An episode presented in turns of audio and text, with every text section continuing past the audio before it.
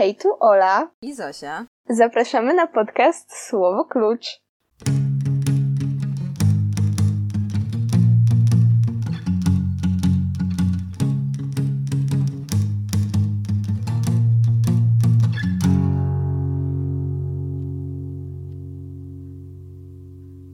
Dzisiejszy odcinek jest super fajny. Opowiadamy o książce pod tytułem Dandelion Wine autorstwa pisarza pod tytułem Ray Bradbury, o którym opowie nam Zosia. Owszem, opowiem. Ray Douglas Bradbury był amerykańskim pisarzem. Urodził się w sierpniu 1920 roku w Waukegan w Illinois. Jego rodzina jest trochę ciekawa, bo jego mama była imigrantką ze Szwecji i poza tym rodzina Bradbury'ego wywodziła się od Mary Bradbury, która była sądzona za bycie czarownicą w 1692 roku. To było takie cool. Rodzina Bradbury'ego przeprowadziła się do Los Angeles, kiedy miał on 14 lat i tam już została i Bradbury był zadowolony, bo kochał Hollywood. Ray od zawsze lubił czytać i wiedział, że zwiąże swoje życie ze sztuką. I od małego też pisał opowiadania. Stwierdził, że do 18 roku życia tak właściwie w swoim pisarstwie próbował naśladować Olu, zgadnij kogo? Edgara Alana Poe. Tak, dokładnie. Wow, ale to było niespodziewane. Ale wiesz co, ja, ja tak, ja zaczynam mieć wątpliwości. Co jeśli wszyscy mają rację i my się mylimy? Bo tak, to się powtarza, widzimy to cały czas. Wszyscy kochają Edgara Alana Poe i tylko my nie. Myślisz, że powinniśmy zrobić jakiś odcinek o opowiadaniach? Myślę, że tak. Myślę, że powinniśmy skonfrontować nasze uprzedzenia i zrobić odcinek o Edgarze. Bo ja już naprawdę, to jest nie do wytrzymania. Wszyscy wokół nas uwielbiają Edgara Alana Poe. Ale dobra, to, na, to jest opowieść na inny dzień. E, na razie pochylmy się dalej nad Bradburym, który oprócz horroru interesował się też bardzo science fiction. No i właściwie jego najbardziej znana powieść to 451 stopni Fahrenheita, która jest powieścią sci-fi. I nawet na jego grobie jest napisane autor 451 stopni Fahrenheita i on sam sobie wybrał taki nagrobek, w sensie on już miał ten nagrobek zanim umarł i to już było wyryte na jego nagrobku, tylko że bez daty śmierci, zanim umarł. No okay. E, Bradbury poślubił Marguerite McClure w 1947 roku i para miała czwórkę dzieci i byli razem aż do śmierci Marguerite kilkadziesiąt lat później. I ona była jedynym związkiem Bradbury'ego, w sensie on nigdy nie chodził z żadną inną dziewczyną, apparently, także to jest dosyć niespotykane. E, cóż jeszcze? No, był religijny, mówił, że, znaczy swój sukces, był wdzięczny za swój sukces Bogu. E, angażował się w teatrze przez, no, różnych, różnych okresach swojego życia, pisał też scenariusze do filmów, czego nie wiedziałam. E, nie brał udziału w II wojnie światowej ze względu na swój słaby wzrok. I jeszcze taki ten, że bardzo kochał biblioteki. Mówił, coś tam, jakiś cytat widziałam, że y, jak mówił, że nie wierzę w uniwersytety, wierzę w biblioteki, bo studenci nie mają pieniędzy i ja sam nie miałem pieniędzy. Coś, coś takiego, także, także kochał biblioteki. I ma też związek z Trumanem Capote, bo um, pewnego razu Bradbury tam wysyłał swoje opowiadania do różnych redakcji i pewnego razu Truman Capote zauważył, bo pracował w redakcji i zauważył jego opowiadanie i spodobało mu się i dzięki temu e, to opowiadanie Homecoming zostało w ogóle wydane. I Bradbury miał taki zwyczaj pisania każdego dnia, tak dosłownie tak bez wyjątku każdego dnia coś pisał. I twierdził, że ten zwyczaj rozpoczął się, kiedy Mister Electrico dotknął go naelektryzowanym mieczem i krzyknął żyj wiecznie, kiedy Bradbury miał 12 lat. I od tamtej pory Bradbury codziennie pisał coś tutaj, jakiś związek tutaj na pewno był e, między dwoma wydarzeniami. Ten, ten Mr. Electrico był na jakimś karnawale, by the way, czy tam na jakimś, jakimś miasteczku wesołym, czy coś. To nie było tak, że tak randomowo na ulicy. E, Bradbury czytał dużo poezji i mówił, że to dzięki temu jego proza jest taka liryczna. I bardzo polecam w ogóle, jeśli nasi słuchacze sięgną po Dandelion Wine, to polecam nie omijać, tylko przeczytać wstęp napisany przez Bradbury'ego, bo jest piękny i moim zdaniem daje dużo, daje jakby dużo wglądu w jego proces twórczy i stosunek do pisania i właśnie wyjaśnia też ten taki półautobiograficzny charakter książki. e, bo Greentown, w którym dzieje się akcja książki, jest no, praktycznie znaczy bazowany na, no właściwie jest, jest tym miastem Waukegan, um, rodzinnym miastem Bradbury'ego. No i też, tak jak wcześniej mówiłam, że drugie imię Bradbury'ego to był, to był Douglas i w książce jednym z głównych bohaterów jest Douglas e, i tak dalej, także we, we wstępie jest to jakoś tak bardzo ładnie wyjaśnione, e, o co chodzi. No i to Greentown jest ogólnie symbolem tego bezpiecznego domu dzieciństwa autora. I Bradbury umarł w Los Angeles w 2012 roku w wieku 91, prawie 92 lat. No więc moim zdaniem można powiedzieć, że wystarczająco, w wystarczającym stopniu spełnił rozkaz mistera Electrico, żeby żyć wiecznie, bo to, to całkiem długie życie. W ogóle wszyscy w tej książce też tak długo żyją. Tak umierają, jak mają jakieś 90 parę lat. Także myślę, że może Bradbury był po prostu z jakiejś takiej długowiecznej rodziny. E, swoją osobistą bibliotekę podarował bibliotece publicznej w jego ojczystym Waukegan, co jest moim zdaniem bardzo miłe. No i to wszystko, co mam o, o autorze książki. I jestem bardzo ciekawa, jak Olu, jak sobie, w sensie, jak streściłaś, jak jakby uporządkowałaś tę książkę. Jestem bardzo ciekawa, w jaki sposób podeszłaś do, do opowiadania o fabule tej książki, także fire away. No więc tym razem już nie robiłam jakichś takich śmiesznych triczków ze zmienianiem kolejności. Pójdę po kolei. Bardzo dobrze. Tak jak Zosia już wspominała, książkę otwiera esej zatytułowany Just the Side of Byzantium, który jest bardzo ładny i autor wyjaśnia w nim okoliczności powstania utworu oraz to, co znaczy dla niego zawarta symbolika, co znaczy wspomnienie dzieciństwa. Podkreśla to, że jako chłopiec bardzo kochał swoją rodzinę i cieszyła go więź, którą z nią miał. No a właściwa historia zaczyna się na początku wakacji 1928 roku, kiedy dwunastoletni Douglas Spalding doznaje objawienia i odkrywa, że żyje. Douglas zauważa piękno we wszystkim, co go otacza i piękno to napawa go szczęściem. I razem ze swoim młodszym bratem, Tomem, postanawia celebrować wakacje i zapisywać w notesie wszystkie letnie rytuały, poczynając od pierwszego wina z mleczy, które chłopcy robią wraz z resztą swojej rodziny.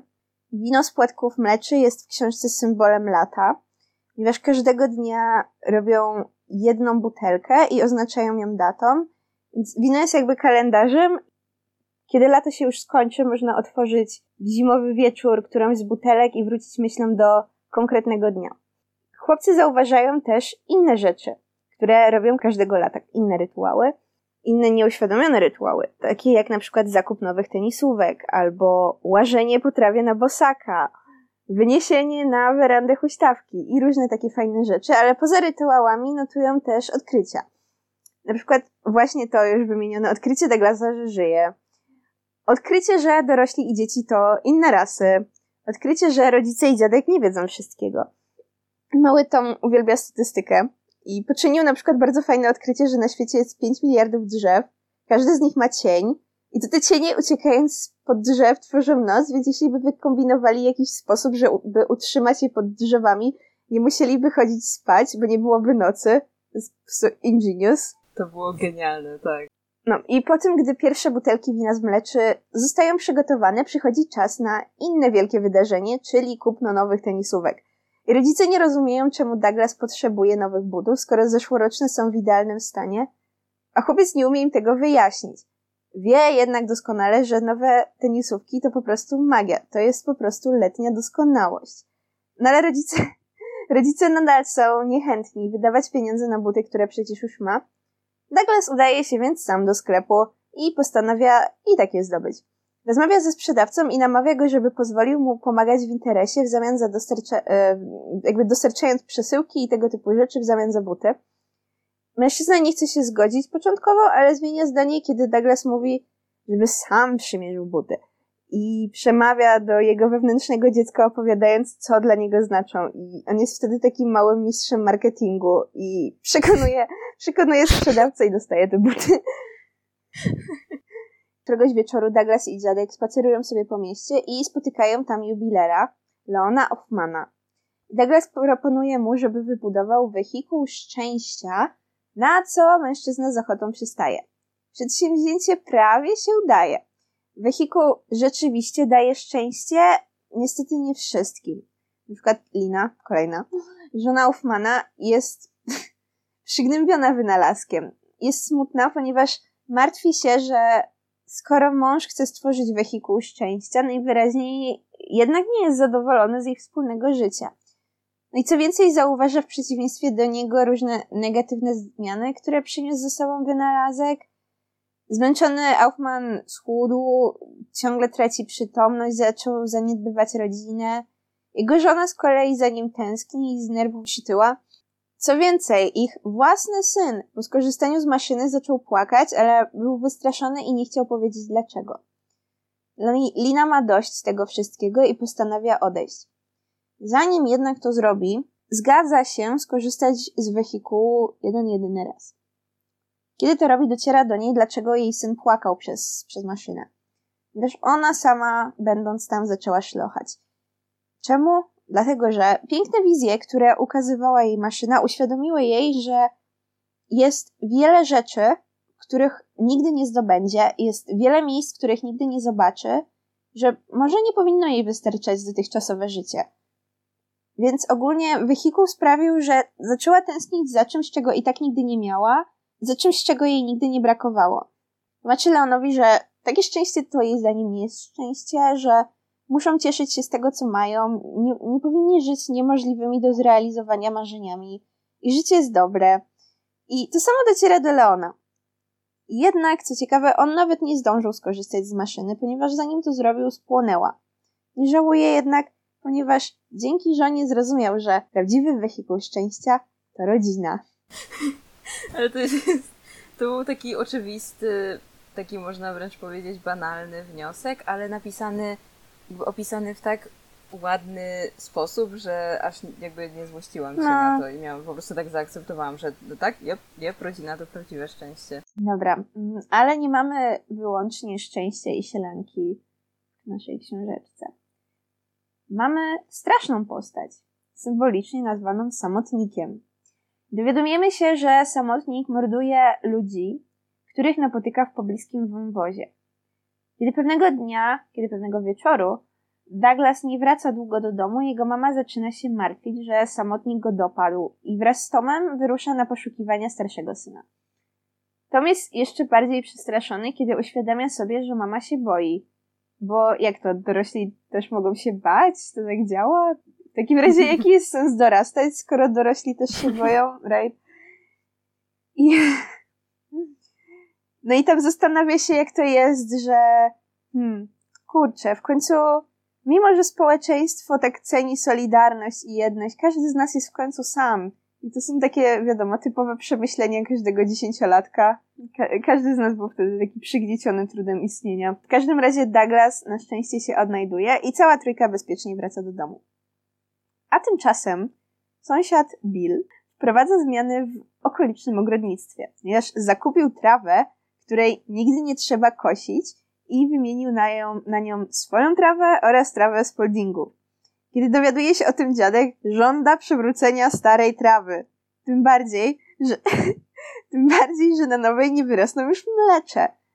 Mimo, że rozumie motywy Billa, no bo dzięki temu, że trawa rośnie tylko do określonego poziomu, potem już nie, nie trzeba jej kosić i można zaoszczędzić czas, nie chce nowej trawy. Ponieważ dla niego nowa trawa jest zła, stara trawa, koszenie trawy, konieczność zajmowania się ogródkiem to jest przyjemność, to jest okazja do filozofowania. I tłumaczy Billowi, że kiedy ten będzie w jego wieku, zacznie doceniać takie chwile, ponieważ ogrodnictwo daje możliwość zatrzymania się na chwilę, spokojnego podziwania natury, oddania się marzeniom. I w końcu Bill się przekonuje i z powrotem wymienia trawę. Kolejną postacią, którą poznajemy, jest starsza pani, pani Bentley, która wprowadziła się do miasta dopiero niedawno, po tym jak zmarł jej mąż. Pewnego dnia zaprasza Toma i dwie bawiące się z nim dziewczynki do swojego domu na lody. Dzieciaki zadają jej różne pytania. Dziewczynki na przykład dopytują, dlaczego skłamała, że kiedyś sama była małą dziewczynką. Pani Bentley zmieszana odpowiada, że to absurdalny zarzut. Oczywiście, że była kiedyś małą dziewczynką. Wszyscy starzy ludzie byli kiedyś dziećmi, ale dziewczynki nie są nadal przekonane i zaczynają się z niej śmiać. Pani Bentley robi się podenerwowana i wyprasza je. Potem zaprasza dzieciaki znowu i pokazuje im swoje pamiątki z dzieciństwa, między innymi fotografie. Dziewczynki mówią, że to nie ona, że pani Bentley ukradła to zdjęcie jakiejś małej dziewczynce. Śmieją się, porywają zdjęcie i uciekają.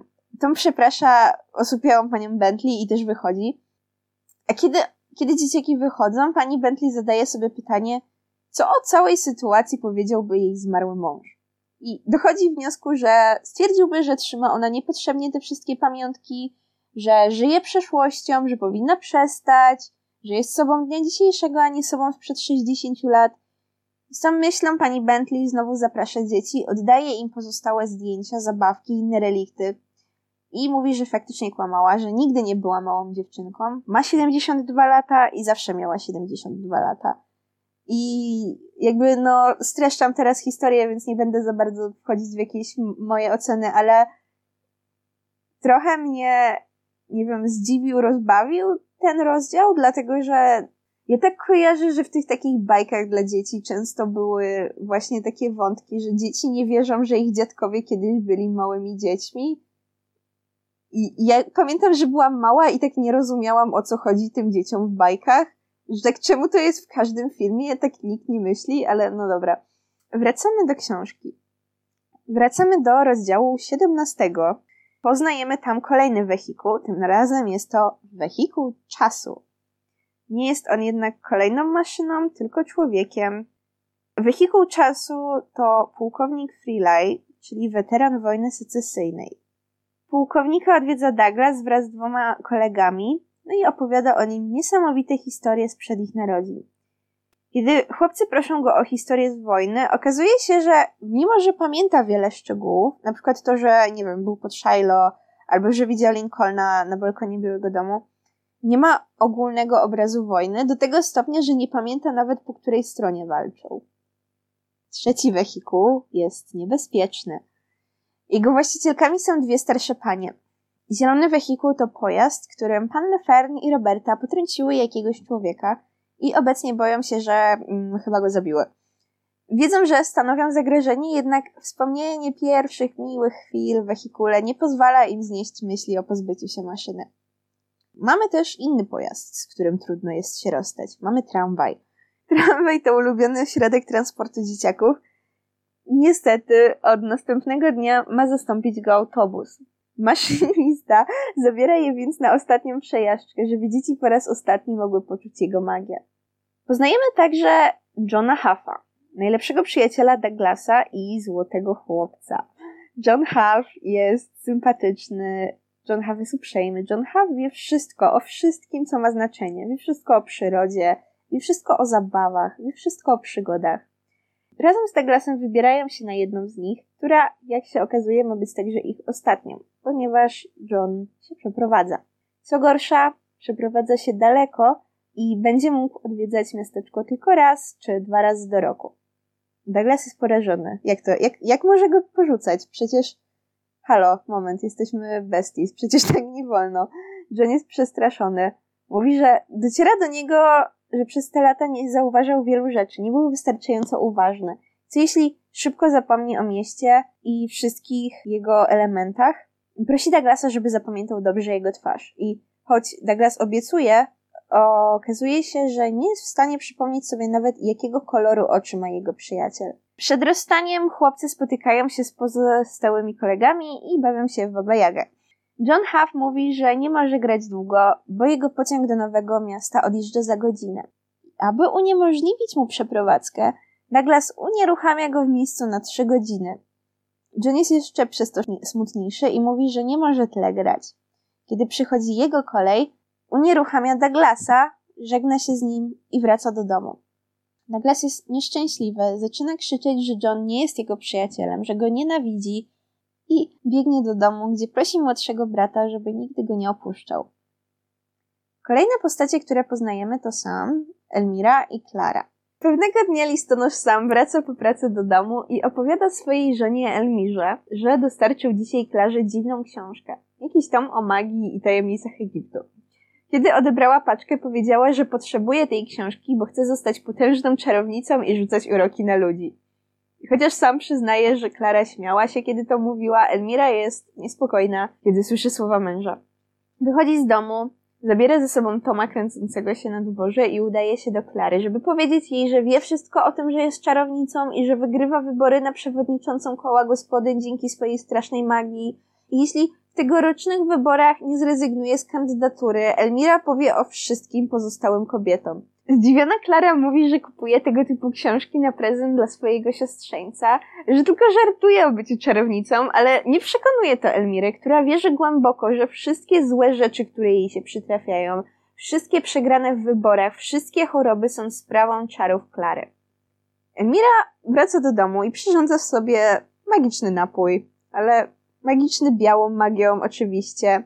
Magiczny napój, który mają uodpornić na czary Klary po czym znowu zabiera ze sobą Toma i wyrusza na spotkanie koła, gdzie oznajmia pozostałym członkiniom, że Klara jest czarownicą, a potem opuszcza salę w pięknym stylu. Przed wyjściem zauważa jednak, że Klara wyjmuje laleczkę w wudu i kuje ją igłą. Wychodząc z budynku, Elmira mdleje i spada ze schodów. Klara natychmiast przybiega i przestraszona przytula ją i prosi, żeby przeżyła. Obiecuje, że jeśli nie umrze nigdy więcej, Uwaga, uwaga, nie użyję swojej magii do złych celów już nigdy. Wow. To, to było właśnie ciekawe, ja tak czytając ten fragment się zastanawiałam, czy ona naprawdę jest czarownicą, czy... No bo ona tam, ta Klara tak mówiła tej Elmirze, że tylko ci się wydaje, że obwiniasz to, że po prostu jesteś niezdarą i cały czas sobie obcinasz palce i robisz dziwne rzeczy, obwiniasz mnie za to, e, a tak naprawdę ja nic nie robię, ale potem się dowiadujemy, że mm -hmm. jednak te wszystkie rzeczy były sprawką A tymczasem w mieście zaczynają spadać jabłka. A dziadek i Douglas wciąż robią wino. Douglas przypatruje się butelką i zadaje sobie pytanie, dlaczego całe wino jest takie same? Dlaczego wino z dnia, w którym uświadomił sobie, że żyje, nie jest jaśniejsze niż z dnia, w którym wyjechał John Huff? Zaczyna się też martwić, że wakacje kiedyś się skończą. Dziadek go strofuje, że jest taki przygnębiający i mówi, żeby lepiej napił się trochę wina, pobiegał, wspiął się na drzewo i korzystał z lata. W rozdziale 28 poznajemy kolejnych cudownych bohaterów, czyli 30-letniego dziennikarza Billa i kolejną staruszkę, tym razem nazywającą się Helen. Poznają się w lodziarni, chociaż tak naprawdę okazuje się, że znali się już wcześniej. Helen czytała artykuły Billa, a on znał ją ze zdjęcia zrobionego w młodości. Szybko stają się przyjaciółmi, spędzają ze sobą praktycznie każdy dzień, rozmawiając o sztuce i podróżach. Helen nigdy nie wyszła za mąż, całe życie podróżowała i odkrywała świat. Bill, spragniony historii o podróżach, uwielbia słuchać jej opowieści. On sam nigdy się nie ożenił, ponieważ uważa, że kobiety tak niesamowite jak Helen są bardzo rzadkie. Ona się z nim nie zgadza i poprawia go z uśmiechem. Pyta Billa, co chciałby zrobić w życiu. Jego odpowiedź jest świetna moim zdaniem. Tak. Mówi, że chciałby zobaczyć Stambuł, Nairobi, Budapeszt, napisać książkę, za dużo palić, spaść z klifu, ale zatrzymać się na gałęziach drzewa poniżej, być postrzelonym o północy w ciemnym marokańskim zaułku, kochać piękną kobietę. Helen śmieje się i mówi, że może pomóc mu zrealizować niektóre z tych planów. Jest gotowa opowiedzieć mu o miejscach, które widziała i postrzelić go. Ich przyjaźń trwa do czasu śmierci Helen. Zanim odeszła, zdążyła porozmawiać z Billem o tym, że żałuje, że urodziła się za wcześnie, albo on za późno i mieli dla siebie tak mało czasu. Ellen nie jest jednak jedyną kobietą, która umiera, ponieważ po mieście dalej grasuje samotnik i wciąż morduje kobiety. Jedną z nich była Elizabeth, której ciało odnajdują dwie przyjaciółki, Lavinia i Francej. Mimo przerażenia wywołanego znaleziskiem, Lawinia przekonuje, że powinny uratować wieczór i pójść do kina. Zabierają ze sobą jeszcze jedną koleżankę, Helen, i udają się na seans komedii z Charlie Chaplinem. Po drodze zatrzymują się w sklepie, żeby kupić przekąski i okazuje się, że do sklepu zawitał wcześniej jakiś mężczyzna wypytujący o Lawinie. Sprzedawca powiedział mu wszystko, co chciał wiedzieć, między innymi gdzie mieszka, Koleżanki są przerażone i złe, a do sprzedawcy zaczyna docierać, co się stało, jednak odsuwa od siebie myśli, że naprawdę naraził lawinię na niebezpieczeństwo. Kobiety docierają do kina, oglądają film, w którym starają się śmiać z siebie i swojego strachu, po czym udają się do domu Francine, która prosi je, żeby zostały na noc, ponieważ będzie się bardzo martwiła, że nie dotrą bezpiecznie do domu. Ale dziewczyny mówią, że nie ma co się niepokoić. Docierają do domu Helen, która już nie prosi Lawini, żeby została, bo i tak wie, że się nie zgodzi. I koleżanka z uśmiechem ją przekonuje, że nawet jeśli grozi jej niebezpieczeństwo, nie boi się, bo przynajmniej ma trochę rozrywki w życiu. Jednak, kiedy szła sama w nocy w ciemności y, lasu, ogarnął ją lęk. Zaczęła krzyczeć ze strachu i biec jak najszybciej do domu. Kiedy w końcu do niego dobiegła, odetchnęła z ulgą. Niestety. W domu czekał na nią samotnik. Jednak Lawinia naprawdę jest zaradna, nie daje sobie w kaszę dmuchać i zabija samotnika, zanim on zdążył zabić ją. Okoliczne dzieciaki mają jednak nadzieję, że wcale tak się nie stało, że ich ulubiony potwór nadal grasuje. Przecież niemożliwe, że ten zwyczajny facet, który leżał martwy, zabity przez lawinię, był słynnym samotnikiem. Jedynym chłopcem, którego nie ogarnia ekscytacja i który nie ma żalu do lawini, jest Douglas, który był w lesie tamtego dnia, kiedy przyjaciółki odnalazły ciało zmarłej Elizabeth i mógł na własne oczy przekonać się, że samotnik to nie po prostu fascynująca bajka, tylko realne zagrożenie. Dodatkowo, Elizabeth nie jest jedyną znaną mu osobą, która ostatnio umarła. Odeszła też przecież Helen, odszedł pułkownik, odeszła prababcia. Nieuchronność śmierci dociera do Douglasa wyraźnie i przeraża go. Boi się, że w każdej chwili może umrzeć, że inni też mogą umrzeć. Dlatego postanawia uratować woskową wróżbitkę. Jest to woskowa kukła umieszczona w szklanej gablocie w parku rozrywki. Po wrzuceniu monety do automatu czarownica ożywa i na kawałku papieru wypisuje wróżbę. Douglas chce pokazać czarownicę młodszemu bratu, ale okazuje się, że wcale nie ożywa. Właściciel parku rozrywki, w którym mieszka woskowa wróżbitka, mówi, że to stare badziewie, zepsute i za drogie w utrzymaniu. Douglas jednak przekonuje Toma, że prawda jest inna. Wmawia mu, a także sobie, że czarownica jest prawdziwą osobą uwięzioną w woskowej lalce przez właściciela parku. Nie pisze teraz, bo niby jest zepsuta, ale gdyby tylko mogła, prosiłaby jej wiadomości o pomoc. Douglas wynajduje pustą kartkę, która wyszła z automatu i przekonuje Toma, że czarownica napisała na niej wiadomość niewidzialnym atramentem. W końcu Tom uwierzył i chłopcy układają plan uratowania czarownicy. Douglasowi tak bardzo na tym zależy, ponieważ wierzy, że czarownica pomoże im żyć wiecznie, pozbyć się jego strachu przed śmiercią. Braciom udało się porwać czarownicę, właściciel parku jednak ich dogonił, odebrał im kukłę i wrzucił ją do wąwozu. Chłopcy zdobywają czarownicę i wracają z nią do domu. Tata mówi im, że mogą ją wyczyścić, a on zbuduje dla niej nową gablotę. Z szat czarownicy wypada jeszcze jedna pusta kartka. Roześmieni chłopcy stwierdzają, że pewnie czarownica napisała na niej niewidzialnym atramentem podziękowanie za ratunek. Przygoda nie wystarczyła jednak, żeby Douglas pozbył się swojego lęku i smutku. Jest z nim coraz gorzej, zła forma psychiczna odbija się także na jego fizycznym zdrowiu. Chłopiec poważnie choruje, rodzina zaczyna myśleć, że umrze. Lekarze nie są w stanie stwierdzić, co się dzieje, ale wysoka gorączka nie spada. Douglas zdrowieje dopiero kiedy odwiedza go handlujący drobnostkami pan Jonas. Zdaje się być pierwszą osobą, która rozumie, że chłopiec, mimo że dopiero dwunastoletni, ma depresję.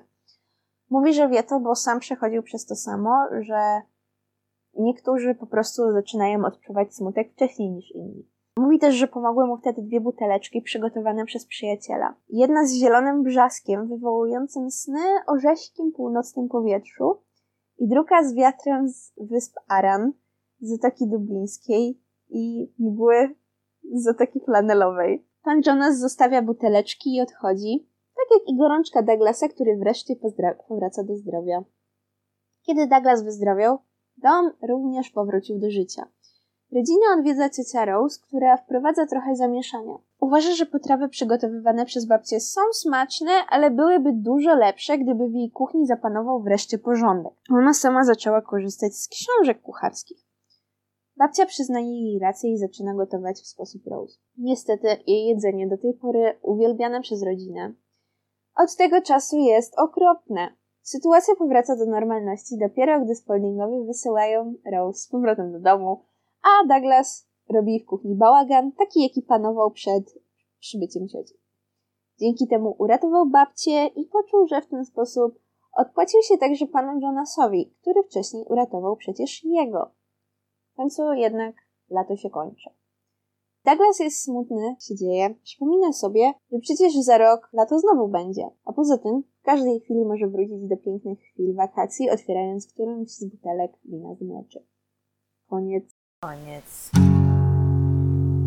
Dobra, to wiem, że podobała Ci się ta książka, prawda? Bardzo mi się podobała, uważam, że była przepiękna. Tak, ja się z Tobą całkowicie zgadzam. Uważam, że znaczy, tak jak tutaj słuchałam Twojego podsumowania, to oczywiście było to dobre podsumowanie i tak dalej, natomiast to tak to, to po prostu trzeba przeczytać tę książkę. To Mhm. jakby, bo to, co się w niej dzieje, to jest jedno, ale ta cała poezja i liryka i tak dalej, to jest to, jest to co naprawdę jakby makes tę książkę i, i, i myślę, że, że no po prostu trzeba ją przeczytać. Naprawdę bardzo, bardzo polecam tę książkę, tak od razu. Tak, zdecydowanie. Ona jest bardzo ładnie napisana. Są trafne i nie wiem, zwiewne, powiedzmy, metafory. Są takie fajne niedopowiedzenia. Nie- Ona jest po prostu taka, tak się ją przyjemnie czyta. We wstępie do, do mojej książki jest powiedziane, że ta powieść jest listem miłosnym autora do dzieciństwa i bardzo mi się podobało to określenie. Jest super trafne. Tak, w ogóle sama to się jakby czyta jako taką jedną, jedną opowieść, mimo że to jest kilkanaście różnych opowieści tak połączonych ze sobą, ale jakby to- mi się podobało, bo ja czytałam tę książkę na telefonie i nie wiem, czy to jest tak, czy w wersjach papierowych też tak jest, czy po prostu na telefonie coś mi się popsuło z formatowaniem czy czymś. W każdym razie jakby ja nie miałam żadnych między jedną opowieścią a drugą nie było żadnego jakby żadnego odstępu, żadnej różnicy zaznaczonej jakoś tak graficznie ani nic i po prostu było tak jakby był to kolejny paragraf, kolejny akapit nowej, znaczy tej samej opowieści. Nie, ja miałam, ja miałam numerowane. No to ja właśnie nie miałam tych odstępów graficznych i sprawiało to, że, że te granice między poszczególnymi opowieściami były jeszcze bardziej zatarte i podobało mi się to w sumie, mimo że było czasami troszkę dezorientujące, bo to była właśnie taka jedna długa opowieść no, tego lata. W ogóle jakie, nie wiem czym jest wino z mleczy, nigdy nie pomyślałabym, że można robić wino z mleczy, ale e, musi nie być jakieś bardzo procentowe, skoro dają to dziesięciolatkom do picia. Mnie raczej, wiesz co mnie zdziwiło, że oni robią przez trzy miesiące wino z mleczy. Jakby mlecze są tak krótko, ale też mi się to bardzo podoba, bo to jest takie totalnie, nie wiem, kolejny tu niesamowity i fantastyczny element tej książki. Tak, bo ona sama ma tyle tych elementów fantastycznych, no nie? W sensie to nie jest jakby język i, i też to, że jakiś pan buduje nagle wehikuł szczęścia i, i tam w jakiś magiczny sposób w tym wehikule zawarte są różne zapachy i różne dźwięki i tak dalej. Jakby jest taki element takiego, no takiego jakby magicznego realizmu. Nie, nie, nie czystego realizmu. Ja w ogóle uważam, że Bradbury jest bardzo dobrym pisarzem i każda jego książka, którą czytałam, szalenie mi się podobała i wszystkie miały ten nastrój O, jak, jakie czytałaś? Bo ja nic, nic jego nie czytałam jeszcze. Fahrenheita i czytałam Jakiś potwór tu nadchodzi. I no pierwsza już Zosia jakby o niej mówiła, a druga też opowiada o dwóch chłopcach. To też się dzieje w jakimś takim małym miasteczku i jest jeszcze bardziej fantastyczna, jeszcze bardziej baśniowa. Opowiada o tym, że natrafiają na jakieś dziwne rzeczy w swoim miasteczku i okazuje się, że nie, nie mogę tego powiedzieć, bo to jest taki spoiler. No nie wiem, ale w każdym razie niesamowite i niezrozumiałe przygody i bardzo mi się podoba klimat. Nie, nie wiem, czy on tak zawsze pisze, no bo jakby czytałam trzy książki, ale wszystkie miały taki baśniowy klimat, który cię tak otula fantastyką, jak No, jest taki, jakby ten świat się staje taki troszkę odrealniony i dużo ciekawszy po prostu. Bo on potrafi opisać parę butów w taki sposób, że stają się po prostu, wiesz, narzędziem bogów i, i, i to jest niesamowite. Tam było też dużo takich, ja nie wiem, po prostu cała ta moja książka, jak robiłam sobie notatki do streszczenia powieści, to przeglądałam stronę po stronie i tak na prawie każdej miałam zaznaczone jakieś ładne zdanie. Tak. Nie wiem, tam są takie absurdalne myśli, ale po prostu takie śliczne. którymś momencie Tom się chwali, że kiedyś w zimę wybiegł z pudełkiem zapałek na dwór, złapał płatek śniegu, pobiegł szybko do domu, włożył to do zamrażarki i teraz mam w zamrażarce płatek śniegu. No, albo było takie jedno zdanie, e, jak te dwie koleżanki, te dwie dziewczyny e, szły chodnikiem i, i było takie zdanie, że, że szło się jak gdyby po gorącej skórce świeżo upieczonego chleba. I no takie, takie wow, to jest to, to, takie plastyczne i, i od razu sobie wyobrażasz i chcesz przejść się po skórce od chleba i jest...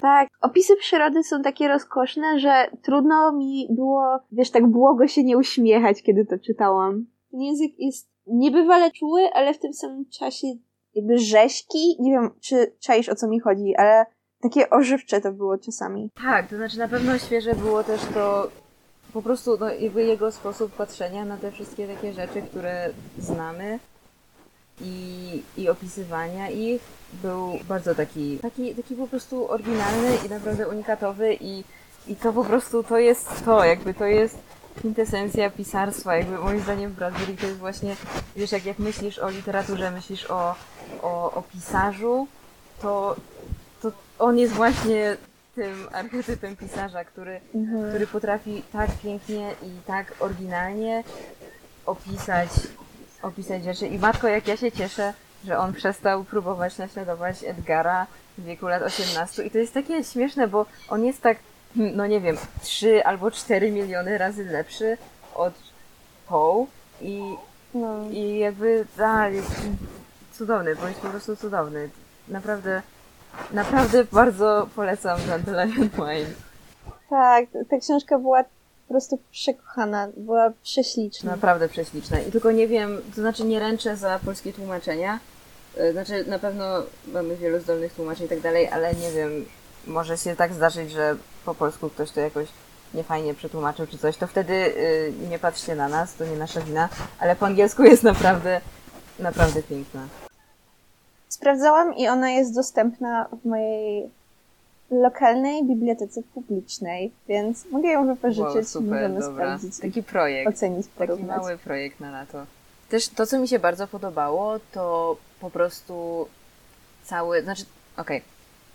smutne było, um, smutne były elementy i tak jasno pokazujące to takie wymieranie tego małego miasteczka, tych jakby aspektów małego miasteczka. Widzimy to w tej trawie, która, której nie trzeba kosić. I ja byłam tak 100% po stronie tego dziadka, który właśnie nie, nie potrzebował tych nowych wynalazków, jakby nie życzył sobie ich, bo lubił rytuał koszenia trawy i, i, i dzięki temu czuł, czuł, że jest już lato, tak? Bo pierwsze koszenie trawy, o okej, okay, to lato i tak dalej. Więc widzimy to przy tej trawie, widzimy to też przy tym tramwaju. Jakby, o matko, to była taka smutna opowieść, bo oni y, jadą na tę ostatnią przejażdżkę tym tramwajem, potem wracają i rozmawiają o tym, że no tak, że od teraz będzie autobus, że będzie autobus zawoził te dzieci do szkoły i jeden z tych chłopców mówi wyobraź sobie, e, jakby nie pozwalają nam się spóźniać.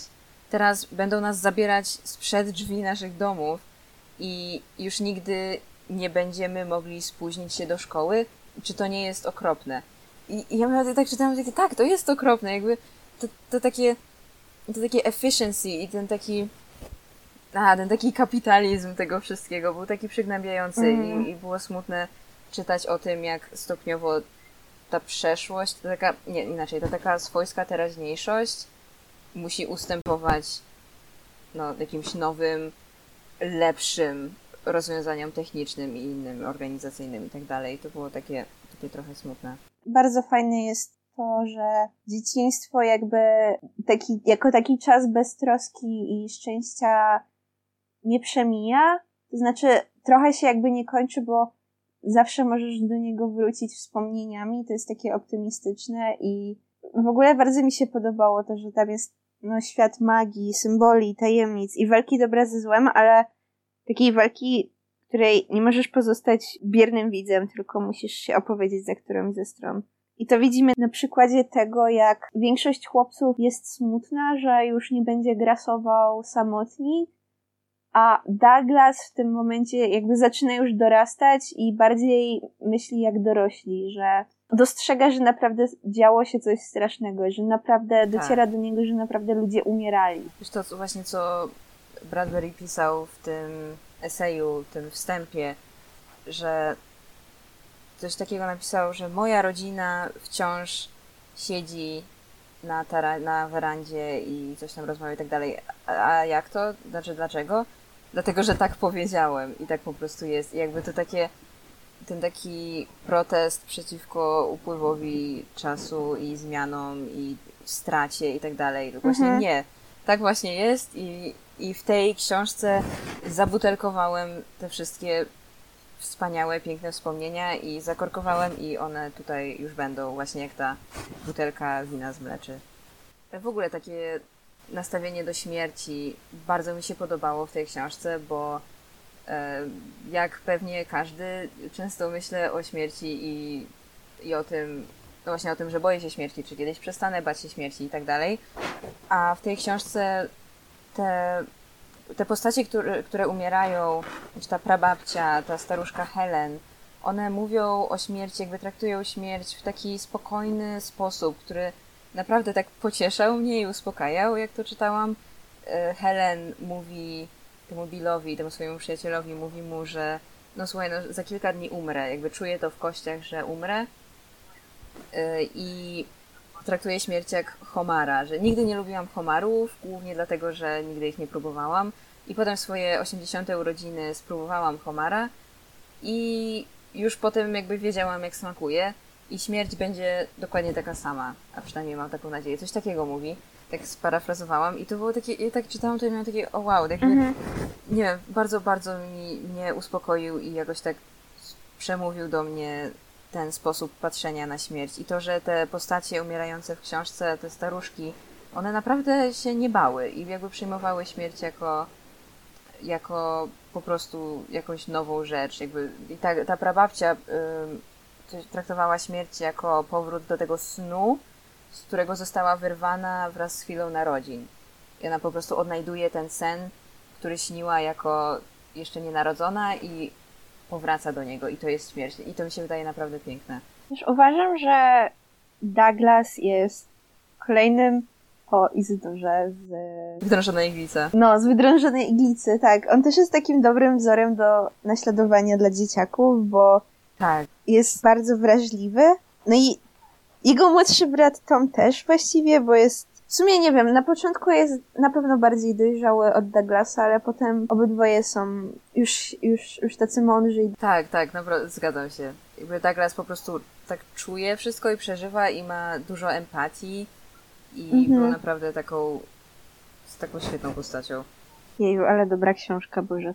Była niesamowita książka. I tyle świetnych postaci, ja nie wiem, ten John Huff Tak. był taki kochany i strasznie mi przypominał Rivera Phoenixa w Stand By Me. Jakby też taki superhero i w ogóle. I byłam ciekawa, czy scenarzyści Stand By Me się inspirowali tą książką. To wie, to wie. Kto wie, kto wie.